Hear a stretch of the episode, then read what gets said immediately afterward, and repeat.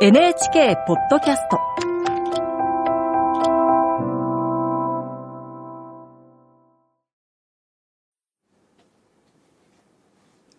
こんばんは。作家の高橋源一郎です。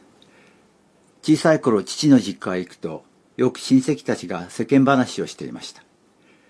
誰々のところの姪がどこかの有名会社の誰かと結婚したとかどこかの親戚の家で姑のいじめがひどいとかそんな話を延々と聞かされるたびにつまらない話ばかりだとうんざりしました。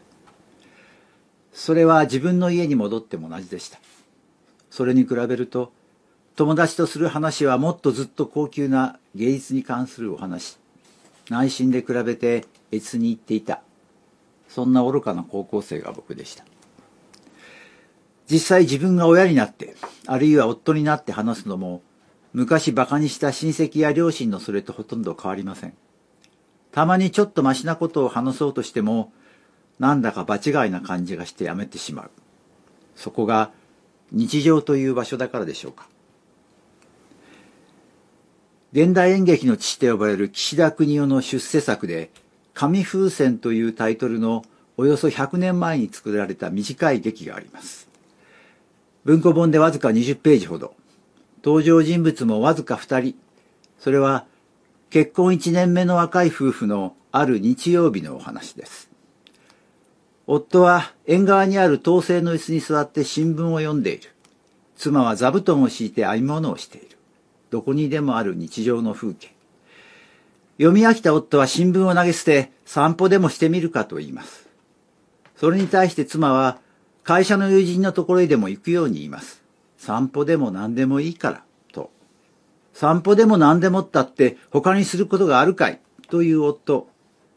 ないからそれでいいじゃないの、と答える妻。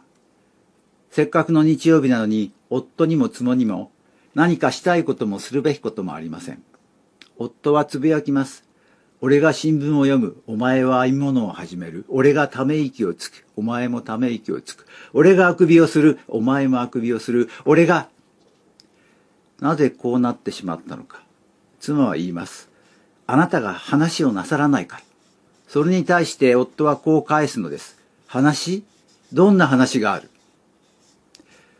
一年前には確かに深い愛で結びついていたはずなのに、結婚し、夫と妻になって向かい合った時話すべきことがないことに二人は気づくのです劇のクライマックスはこうなっています妻私日曜が恐ろしいの。